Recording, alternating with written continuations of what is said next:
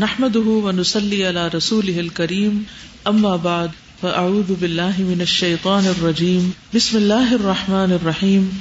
رب اشرح لي صدري ويسر لي امري واحلل عقدة من لساني يفقهوا قولي.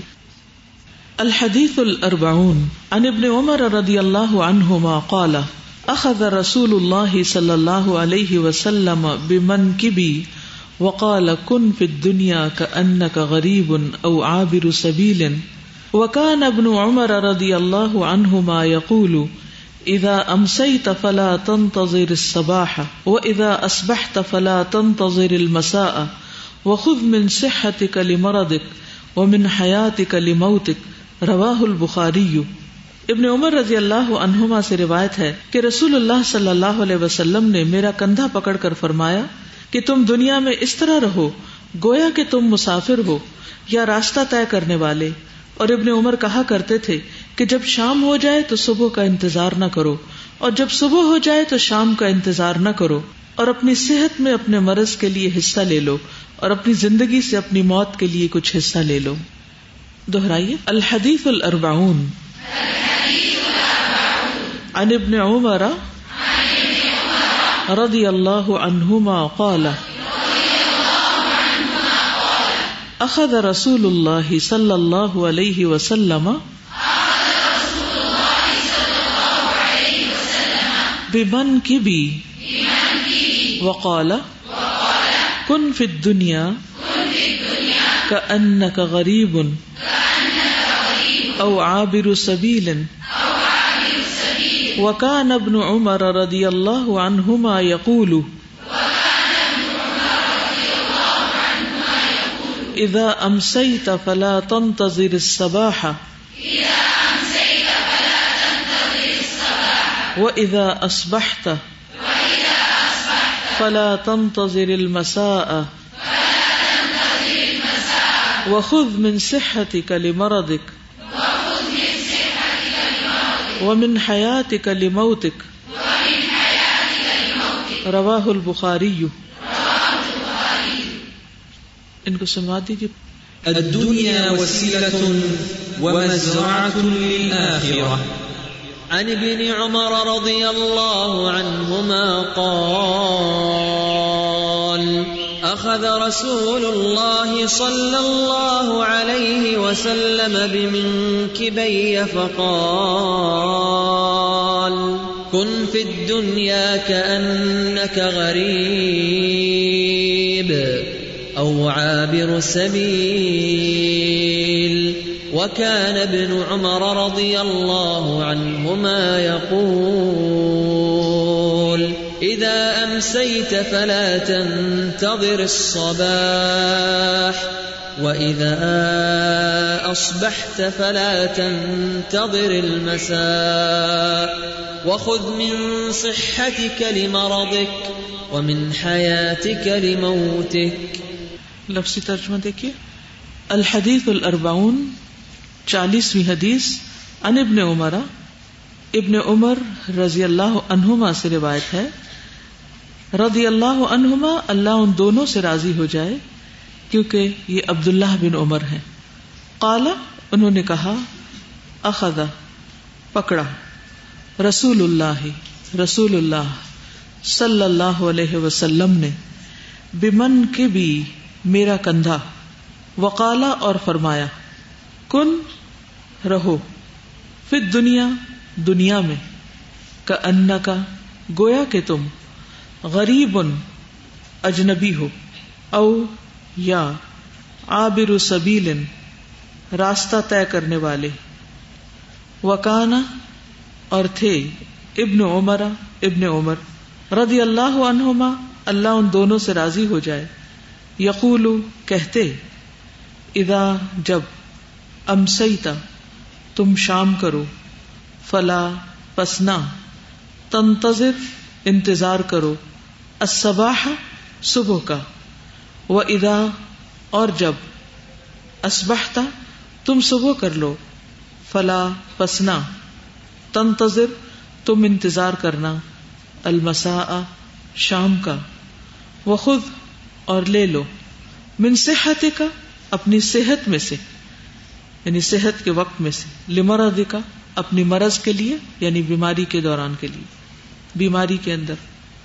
وہ من حیات کا اور اپنی زندگی میں سے لموت کا اپنی موت کے لیے یعنی حصہ لے لو، کچھ تیاری کر لو۔ اب دوبارہ پڑھیے۔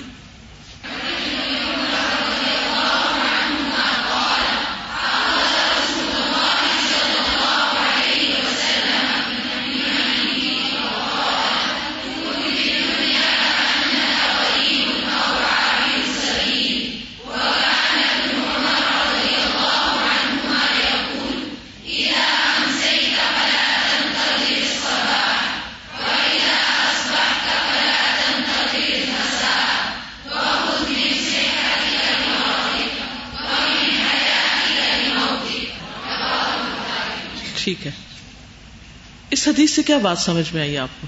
پہلے آپ اپنی سمجھ بتا دیجیے پھر ہم اس کی وضاحت کریں گے۔ جی۔ دنیا سے بے رغبت کیا گیا ہے، اوکے، اور جو جو نکات آپ کو سمجھ آئے ہیں، جو جو باتیں آپ نے اس سے سیکھی ہیں، وہ مجھے بتائیے۔ جی۔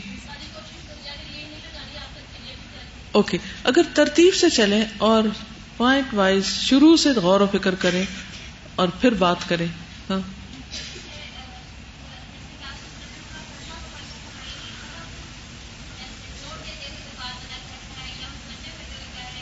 جی آپ صلی اللہ علیہ وسلم نے ابن عمر کا کندھا پکڑ کر بات کی۔ کسی کے کندھے پر ہاتھ رکھ کر بات کرنے کا مطلب کیا ہوتا ہے؟ اس کو متوجہ کرنا اور اس کو اس بات کی اہمیت بتانا تاکیدن بات کرنا۔ ٹھیک ہے؟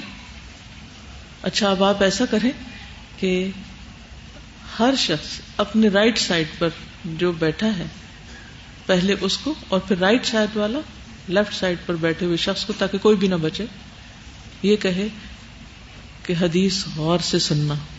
ہاتھ رکھ کے کہو۔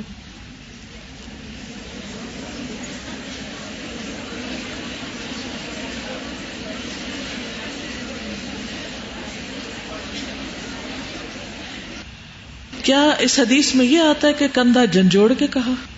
کیونکہ میں کچھ لوگوں کو دیکھ رہی تھی، وہ اچھا خاصا دوسرے کندھا ہلا رہے تھے۔ کتنا ہاتھ رکھنا چاہیے؟ اتنا کہ دوسرے کے اوپر بوجھ نہ پڑے۔ آپ میں سے کچھ لوگوں کو بوجھ فیل ہوا ہوگا کسی نے ہاتھ رکھا اور وہ اتنا بھاری رکھ دیا، کیونکہ اس سے توجہ ہٹ جاتی ہے۔ اگر میرے کندھے پہ کوئی ہاتھ رکھ دے، تو میں اس کی بات سننا چھوڑ دیتی ہوں، کیونکہ میرے پہ بوجھ پڑ جاتا ہے۔ کندھے پہ ہاتھ رکھنے کا مطلب یہ نہیں کہ آپ اپنا بوجھ اس پہ گرا دیں۔ اسے ٹیپ کرنا ہوتا ہے بس، ہلکا سا۔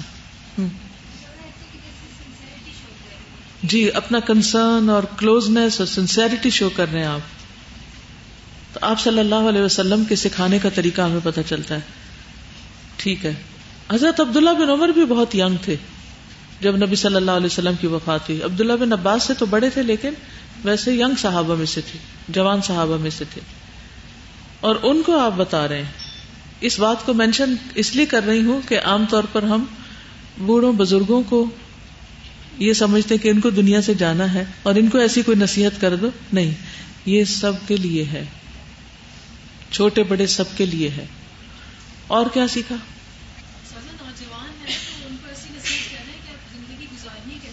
جی ہاں۔ پوری زندگی گزارنے کا طریقہ بتایا جا رہا ہے کہ کیسے رہنا ہے اس دنیا میں۔ اور ان کے ذریعے ہم سب کو بھی بتایا جا رہا ہے۔ تو کیا بتایا جا رہا ہے؟ شاباش، جب کسی کو کوئی اہم بات سمجھانی ہو اور وہ بات سمجھ آنی ذرا مشکل ہو، تو اس کو مثال سے سمجھایا جاتا ہے۔ تو اس حدیث میں بھی مثال سے بات سمجھائی گئی ہے کہ دنیا میں اس طرح رہو جیسے کوئی مسافر ہوتا ہے یا اجنبی ہوتا ہے یا راہ گزر ہوتا ہے راہ گیر ہوتا ہے۔ ٹھیک ہے۔ اور کیا بات سمجھ جی۔ جی دنیا کی حقیقت بتائی گئی کہ یہ ابدی قیام گاہ نہیں۔ تھوڑی دیر کے لیے اپنے آس پاس دائیں بائیں دیکھیے اور سوچیے، یہ سب کچھ ختم ہو جائے گا۔ یہ سب کچھ ختم ہو جائے گا۔ لیکن آخرت کی زندگی ہمیشہ کی ہے، وہ ختم نہیں ہوگی۔ آپ کو ایک چوائس دیتی ہوں، آپ اپنے آپ سے پوچھیے، اپنے آپ کو بتائیے، سوچیے۔ اگر آپ کو چوائس دی جائے کہ آپ ایک پرندہ بن جائیں اور ایک دفعہ مر جائیں اور بس ختم ہو جائیں، وہ بہتر ہے یا مرنے کے بعد دوبارہ اٹھائے جائیں اور اچھے اعمال ہوں آپ کے پاس اور آپ کو جنت میں بھیجا جائے اور آپ ہمیشہ کے لیے زندہ رہیں، وہ بہتر ہے۔ سیکنڈ آپشن ہے نا؟ سیکنڈ آپشن بہتر ہے۔ یعنی یہ سوچ کے کہ مر کے ختم ہی ہو جائے اور اٹھنا ہی، تو اب آپ یہ کسی نان مسلم سے بھی بات کر سکتے ہیں کہ وٹ وڈ یو لائک کیا پریفر کرو گے؟ اگر دوبارہ اٹھ کے کچھ واقعی تم زندگی کو انجوائے کرنا چاہتے ہو تو اس کے لیے آج تمہارے پاس ٹائم ہے، کچھ کر لو۔ یہی اس حدیث میں بتایا جا رہا نا۔ خز من حیات کا لموتک۔ اپنی زندگی سے کچھ لے لو اپنی موت کے لیے۔ جی۔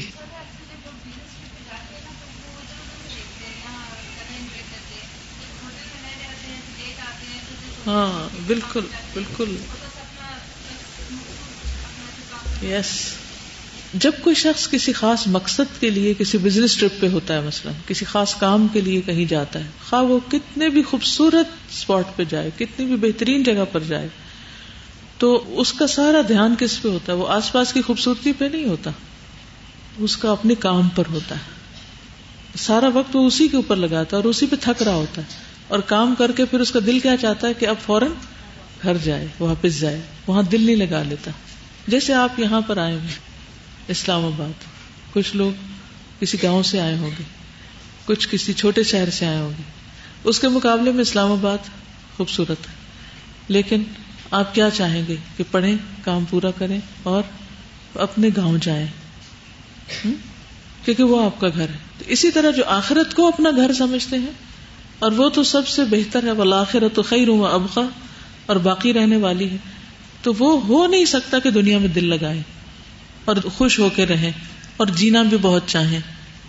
پھر ان کا پرسپیکٹو چینج ہوگا۔ اور وہ کیسے ہوگا؟ جیسے اس حدیث میں طریقہ بتا دیا کہ کرنا کیا ہے۔ جی۔ سر جیسے میں گاڑی جا رہی ہوتی ہوں، اکثر میں سفر کر رہی ہوتی ہوں، تو میں یہ دیکھتی ہوں کہ گاڑی تیز تیز چل رہی ہے اور بہت اچھی اچھی چیزیں بھی آ رہی ہوتی ہیں اور بہت خوبصورت مناظر، سارا کچھ لیکن کوئی بندہ بھی دیکھ کے ان کو رک نہیں رہا ہوتا وہ چل رہا ہوتا ہے، چل رہا ہوتا ہے۔ سب لوگ بھاگ رہے ہوتے ہیں۔ تو اسی طرح سے اب ہماری بھی منزل تو آخرت ہے دنیا بہت خوبصورت ہے لیکن پھر ہم اس کی اٹریکشن میں آ کے رک جاتے ہیں۔ ہر جگہ پہ جہاں بھی, بھی ہوتے ہیں رک جاتے ہیں۔ جی چھوڑ بیٹھتے ہیں اپنا کام کاج چھوڑ بیٹھتے ہیں۔ مقصد بھول جاتے ہیں۔ ویسے ایک چھوٹا سا واقعہ مجھے یاد آ رہا تھا کہ کافی سال پہلے کی بات ہے ہم لوگ سرگودا سے پنڈی آ رہے تھے اور اس وقت موٹر وے بھی نہیں تھی۔ لیکن پھر بھی ایوریج جو ٹائم لگتا تھا five and half to six hours لگتے تھے۔ ہم دو فیملیز مل کے آئے تھے دوسری فیملی کے چھوٹے چھوٹے بچے تھے۔ تو وہ بہت انکویزیٹو تھے بچے۔ اب راستے میں اگر کوئی ہینڈ پمپ دیکھ رہے ہیں، تو وہاں بھی روک رہے ہیں کہ ہم نے اس میں سے پانی نکالنا ہے۔ اور وہ اپنے بچوں کو مطلب تعلیم ہی دلا رہے تھے، ہر چیز سکھا رہے تھے۔ کہیں پہ کوئی کنواں دیکھا ہے، وہاں رک جائیں۔ اب کنواں اب ظاہر سڑک کے بالکل کنارے پہ بنا، وہ آگے چل کے جائیں گے، وہاں سے پانی نہیں۔ ہر جگہ، اور ہم لوگ میں حالانکہ ٹویلو آورز ہمیں لگے تھے یہاں تک پہنچنے میں۔ تو مجھے ابھی ان کی بات سے یاد آ رہا ہے کہ اگر ہر جگہ رکتے رہیں، تو there is no end to it پھر تو آپ پہنچ نہیں سکتے کہیں اگر آپ نے جانا اپنی منزل پہ پھر نہیں پہنچ سکتے۔ نہیں پہنچ سکتے۔ آپ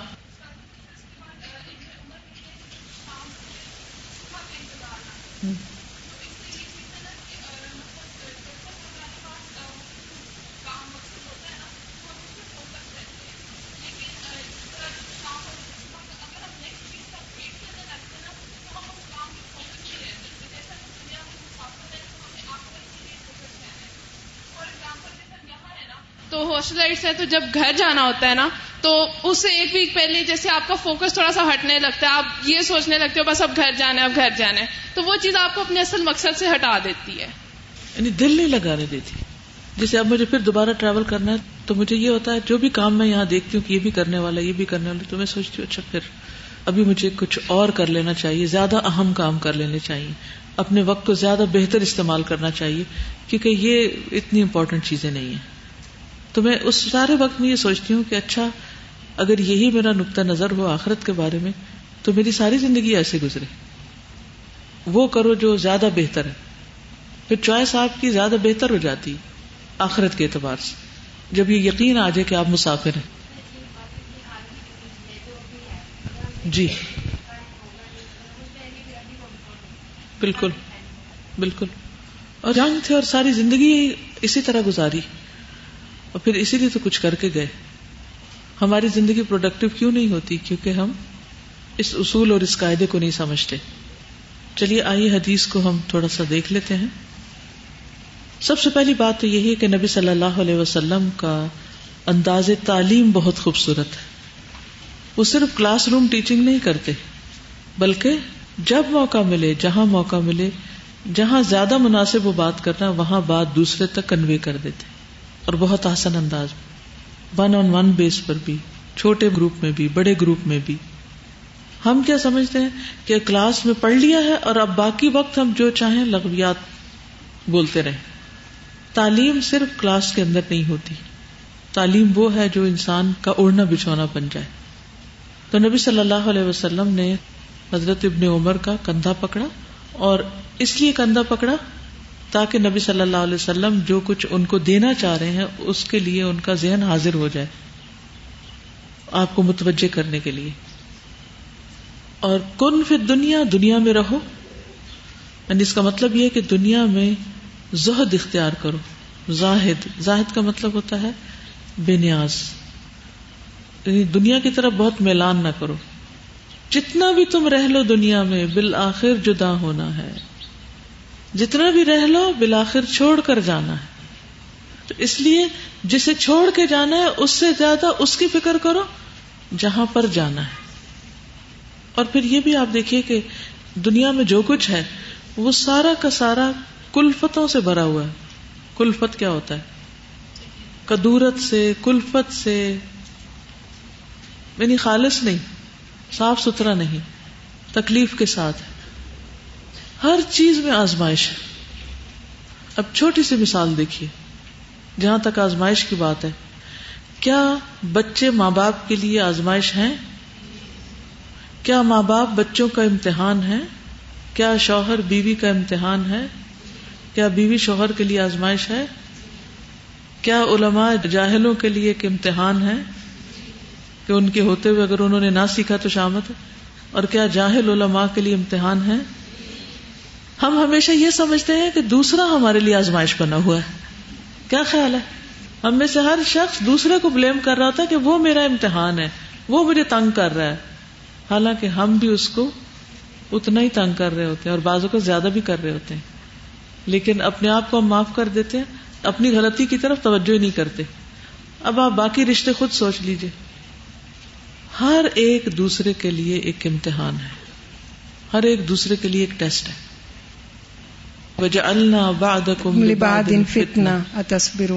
جی۔ یعنی وہ چیزیں جو ہمیں اچھی لگتی ہیں وہ بھی ہمارے لیے امتحان ہے مثلاً آپ میں سے کس کو چاکلیٹ اچھی لگتی؟ سب کو اچھی لگتی۔ کیا وہ امتحان ہے؟ کیا امتحان ہے اس میں؟ اگر زیادہ کھا لیں گے تو کیا ہوگا؟ اگر کسی دن آپ کھانے کی بجائے اسی مقدار میں بیٹھ کے چاکلیٹ سے پیٹ بھر لیں تو کیا ہوگا؟ آپ کو کیک بہت پسند ہوں گے۔ کیا اس میں امتحان ہے؟ کوئی بھی چیز، چاہے آپ کو پسند ہو یا ناپسند، ہم سمجھتے ہیں جو چیزیں ہمیں ناپسند ہیں، وہ امتحان ہے حالانکہ وہ بھی امتحان ہے جو ہمیں پسند ہے کہ ہم ضرورت سے زائد اس کو کھا لیں گے۔ اور جب ضرورت سے زائد کسی چیز کو کھا لیں گے تو اس سے کیا ہوگا؟ بیمار پڑ جائیں گے۔ تو یہ زندگی تو ہے ہی امتحان، ساری زندگی امتحان سے بھری ہوئی ہے۔ پھر اس میں کون سی ایسی چیز ہے جو ہمیں اتنا اٹریکٹ کر دیتی ہے کہ ہم اصل خوشی اور راحت کے گھر کو بھول جاتے ہیں؟ جو جنت ہے۔ جو اصلی گھر ہے، جو حقیقی گھر ہے، جہاں نہ موت ہے، نہ کوئی انسان امتحان ہے اور نہ کوئی کھانا امتحان ہے اور نہ ہی کوئی جگہ امتحان ہے۔ یہاں جگہ بھی امتحان ہے نا؟ کیا آپ کے گھر میں آپ کو کوئی مسئلہ تھا کبھی؟ نہیں، کوئی یہ کہے کہ مجھے ہاسٹل میں بہت مسئلے ہیں، تو مجھے وہ یہ بتائے کہ کیا اس کے گھر میں کوئی مسئلہ تھا کبھی؟ ہے نا؟ ہر جگہ مسئلے ہیں اور ہر انسان امتحان ہے۔ آپ کا دوست بھی آپ کے لیے امتحان ہے، آپ کا دشمن بھی آپ کے لیے امتحان ہے۔ کیا دین کا جاننا امتحان ہے؟ کیا جاہل رہنا امتحان ہے؟ مجھے جب ہی خیال آتا ہے کہ مثلاً جیسے اخبار پڑھتے ہیں یا کوئی نیوز دیکھتے ہیں یا کچھ بھی، تو جو کچھ دنیا میں ہو رہا ہوتا ہے یا جس طرح کے لوگ باتیں کر رہے ہوتے ہیں، تو میں سوچتی ہوں کہ ان کو آخرت کا یا تو پتا نہیں، یا پتا ہے تو فکر کوئی نہیں۔ اگر فکر ہوتی یا پتا ہوتا تو یہ اس طرح کی گفتگو نہ کرتے اور دنیا کے ایک چھوٹے سے مسئلے کو اتنا بڑا ایشو نہ بناتے کہ جس کے لیے اپنی جان تک دینے کو تیار ہوئے بیٹھے یا دوسروں کی جان لینے کو تیار بیٹھے یعنی جب دوسروں کی جان لی جاتی، کسی کو کل کیا جاتا ہے دنیا میں، تو کس لیے؟ تاکہ ہم دنیا میں چین سے رہ سکیں۔ وہ جرم بذات خود پر ایک امتحان بن جاتا ہے۔ تو اس وقت کتنا شکر آتا ہے کہ اللہ تیرا شکر ہے تھی ہمیں دین کی سمجھ دی کیونکہ جب ایک چیز کی سمجھ آ جاتی ہے تو پھر ہمارا نقطۂ نظر بدل جاتا ہے غموں کے بارے میں، خوشیوں کے بارے میں، لوگوں کے بارے میں۔ اور جب جاہل ہوتے ہیں تو انہیں چھوٹی چھوٹی چیزوں پہ پریشان ہوتے رہتے ہیں۔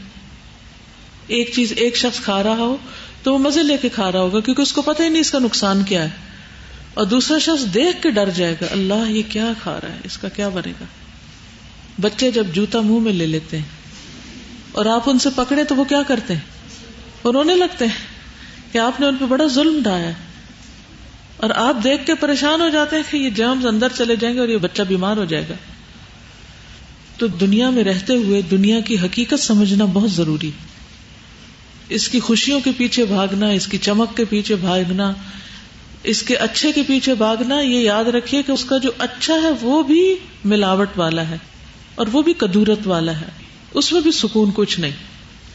پھر آپ دیکھیں کبھی آپ کا دل ٹوٹا۔ دل کیوں ٹوٹتا ہے؟ آپ ڈسہارٹ کیوں ہوتے ہیں؟ ہاں۔ آپ کسی سے اچھا ایکسپیکٹ کر رہے ہوتے ہیں، وہ آپ سے ہارشلی بولتا ہے، بدتمیزی کرتا ہے آپ سے، تو آپ کا دل ٹوٹ جاتا ہے۔ آپ ساری زندگی کے لیے اس سے بدگمان ہو جاتے ہیں۔ تو یہ کہاں ہوتا ہے؟ جنت میں ایسا ہوگا؟ لا تسما فیہا لاغیہ۔ یہ سب کچھ دنیا میں ہوتا ہے۔ یہاں ہو رہا ہے۔ وہاں کی خوشیاں، وہاں کی مسرتیں وہاں کی محبتیں سب خالص، پیور، اس میں کسی قسم کی کوئی جیلسی نہیں، کوئی قدورت نہیں، کوئی کچھ نہیں۔ آپ نے دیکھو گا کہ آپ سے محبت کرنے والے بھی آپ سے جیلس ہوتے ہیں۔ کبھی آپ نے اس جیلسی کو محسوس کیا؟ بہن بھائیوں کے اندر خونی رشتوں میں جیلسیز موجود ہیں۔ لوگ عام طور پر کسی کی تعریف پر خوش کیوں نہیں ہوتے؟ کیا وجہ ہوتی؟ اس کے پیچھے کیا نفسیات ہوتی؟ مثلاً آپ اور آپ کی بہن دونوں پڑھ رہے ہیں۔ آپ الہدا میں پڑھ رہی ہیں اور آپ کی بہن یونیورسٹی جاتی جب گھر واپس آتے ہیں تو اس کو زیادہ امپورٹینس ملتی ہے اور آپ کو کم۔ تو آپ کا ریئیکشن کیا ہوتا ہے؟ چاہے آپ شو کریں یا نہ کریں، وہ ایک الگ بات ہے۔ کیا ہوتا ہے؟ تکلیف ہوتی ہے آپ؟ آپ کو کیوں تکلیف ہوتی ہے؟ آپ تو قرآن پڑھتے ہیں۔ کیوں تکلیف ہوتی کیونکہ یہ دنیا ہے ہی ایسی چیز۔ آپ کو اپنے والدین کے رویے سے تکلیف ہوتی ہے۔ آپ کو ان کی ڈسکریمنیشن پر تکلیف ہوتی حالانکہ ان کو بعض اوقات خود بھی پتا نہیں ہوتا وہ کیا کر رہے ہیں۔ تو اب ایک طرف آپ اتنا اچھا کام کر رہے ہیں اور اتنے خوش خوش گھر گئے اتنا ایمان تازہ ہو گیا آپ کا۔ آپ کا دل خوشی سے بھرا ہوا ہے۔ سارا دن بہت اچھا گزرا۔ گھر جا کے جب آپ نے یہ ڈسکریمنیشن دیکھی، تو سارا ایمان وہی ختم۔ آپ بہت سی توقعات لے کر اس ادارے میں آتے ہیں کہ یہاں سب فرشتے رہتے ہیں۔ وہاں کام کرنا تو بہت آسان ہوگا۔ میں تو جنت میں آ گئی ہوں۔ اور میں نے سنا تھا کہیں کہ وہ جنت کی طرح ہے۔ لیکن جب یہاں بھی انسانوں سے واسطہ پڑتا ہے، تو پھر انسان کہتا ہے کہ میں نے غلطی کی۔ تو کیا واقعی غلطی ہوتی؟ یہ دنیا ہے ہی ایسی جگہ۔ تو جو دنیا کی حقیقت سمجھ جاتا ہے، اس کے لیے پھر ہر چیز کو ایکسپٹ کرنا آسان ہو جاتا ہے کہ یہ دنیا ہے، یہ اسی طرح کی ہے۔ پھر کسی کی بے وفائی ہو، کسی کی بد اخلاقی ہو کسی کا کوئی رویہ ہو، پھر کیا ہوتا ہے؟ اس پر انسان صبر کر لیتا ہے۔ تصویرون تو جنت کی طلب اور بڑھ جاتی ہے۔ پھر جنت کا شوق اور بڑھ جاتا ہے کہ مجھے وہ جگہ چاہیے۔ اصل میں انسان دنیا میں ہی جنت کی تلاش میں ہے۔ مشکل یہ ہے۔ وہ یہاں یہ ساری خالص چیزیں چاہتا ہے، جبکہ یہاں ہے نہیں۔ اسی لیے مزریبل رہتا ہے۔ اگر یہ انسان ایکسپٹ کر لے نا یہ چند دن کی بات ہے، یہ بھی گزر جائے گا، یہ بھی گزر جائے گا، یہ بھی گزر جائے گا۔ تو پھر وہ اس انتظار میں زندگی ختم کر لیتا ہے کہ اچھا گزر ہی جائے گا نا، بس ٹھیک ہے۔ اور باقی گزر جاتا ہے۔ آپ گزر رہے تھے دروازے کے پاس سے زور سے آپ کا پاؤں اس میں جا لگا۔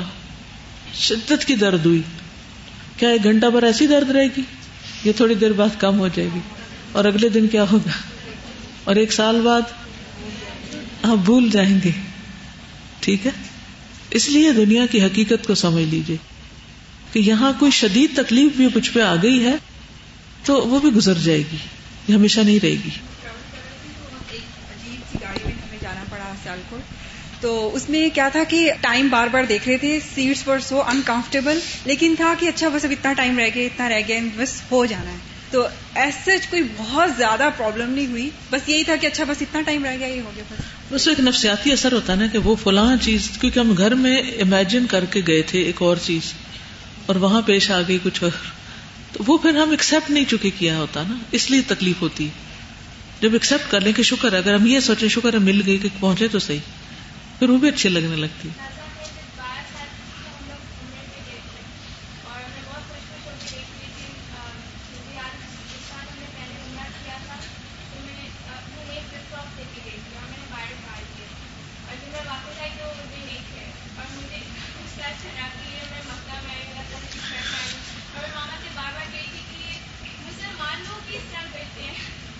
انسان تو ہر جگہ ہی ہوتے ہیں۔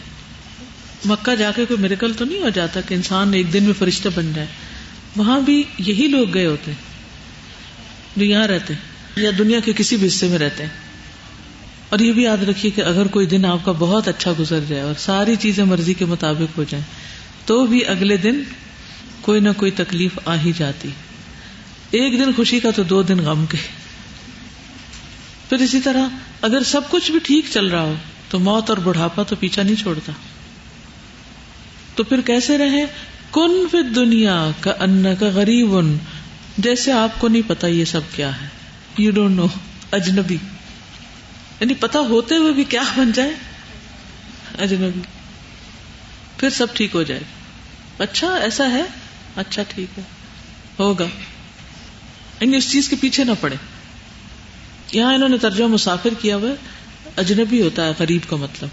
اور مسافر بھی چونکہ اجنبی ہوتا ہے کسی شہر میں، تو اس لیے مسافر، اس کا مفہوم تو درست ہے، لیکن لفظی معنی غریب کا اجنبی ہے، اپنی کتابوں میں لکھ لیجیے تو جب آپ اپنوں سے بھی ایسا معاملہ کرتے ہیں جیسے اجنبیوں کے ساتھ کیا جاتا ہے، تو اجنبیوں سے کیسا معاملہ ہوتا ہے؟ بتائیے۔ مثلا آپ یہاں سے باہر نکلتی ہیں تو وہ کچھ لوگ وہاں کھڑے ہوئے ملتے ہیں آپ کو۔ جو الہدا میں ایڈمیشن لینے کے لیے آئے ہیں، آپ ان کو یعنی اسلامی تقاضے کے تحت سلام کرتے ہیں، ملتے ہیں، جلتے ہیں۔ وہ بہت خوش ہوتے ہیں کہ اچھا ایسے لوگ ہیں جو یہاں سلام کرتے ہیں، آگے سے خود پوچھتے ہیں، وہ آپ سے سلام کرتے ہیں۔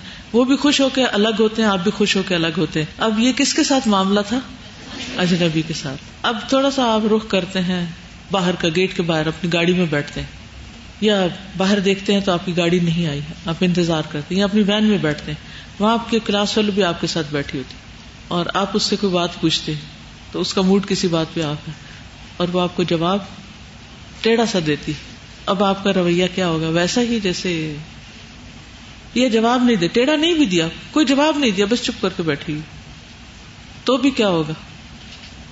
مثلاً آپ ڈاکٹر کے کلینک میں آپ کے ساتھ جو پیشنٹ بیٹھی ہیں، وہ اجنبی ہیں آپ سے، آپ ان سے کوئی توقع نہیں رکھتے کہ وہ آپ کی مدد کریں، آپ کے ساتھ کوئی اپنا غم، آپ اس کے ساتھ شیئر کریں، آپ کی ہیلپ کریں، کچھ نہیں توقع رکھتے لیکن دوسری طرف آپ کی بہن بیٹھی ہوئی، جو بھی بالکل اسی طرح اجنبی بن کر بیٹھی ہوں جیسے یہ اجنبی بن کر بیٹھی تو آپ کا رویہ کس کے ساتھ بہتر ہوگا؟ اجنبی کے ساتھ۔ تو جب آپ دنیا میں اجنبی بن کے رہیں گے اور لوگوں کو اجنبی ہی سمجھیں گے اور یہ سوچیں گے دے ڈونٹ نو ان کو پتا نہیں۔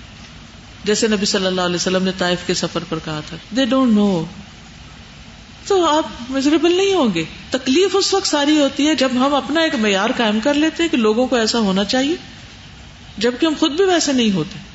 اور پھر لوگ اس پہ پورے نہیں اترتے اور پھر ہم ناراض ہونا شروع ہو جاتے ہیں۔ تو جب آپ لوگوں کو مارجن دیتے جائیں گے نا کہ اچھا ان کو پتا نہیں، آپ کو نہیں، کیوں نہیں پتا انہوں نے تو فلاں دن پڑھا بھی تھا، پھر بھی نہیں پتا وہ نسان ہو گیا، بھول گئے ہیں۔ یاد ہی نہیں ہے ان کو۔ تو پھر آپ صبر کر جاتے ہیں۔ پھر صبر کرنا آسان ہو جاتا ہے۔ پھر دس دفعہ کوئی غلطی کرے، آپ دس دفعہ اصلاح کر دیتے ہیں۔ کہ ان کو پتا نہیں۔ یہ ایسے ہی ہیں۔ لیکن جب آپ یہ کہتے نہیں، ان کو پتا ہونا چاہیے، ان کو ایسے کرنا چاہیے، ان کو یوں نہیں کرنا چاہیے، تو پھر تکلیفیں شروع ہو جاتی ہیں۔ کل انشاءاللہ پڑھیں گے، آخرت کی زندگی اصل زندگی ہے۔ السلام علیکم و رحمۃ اللہ وبرکاتہ۔ سبحان اللہ و بحمد کا اشد اللہ اللہ اللہ انت استخر کا و اطوب علیہ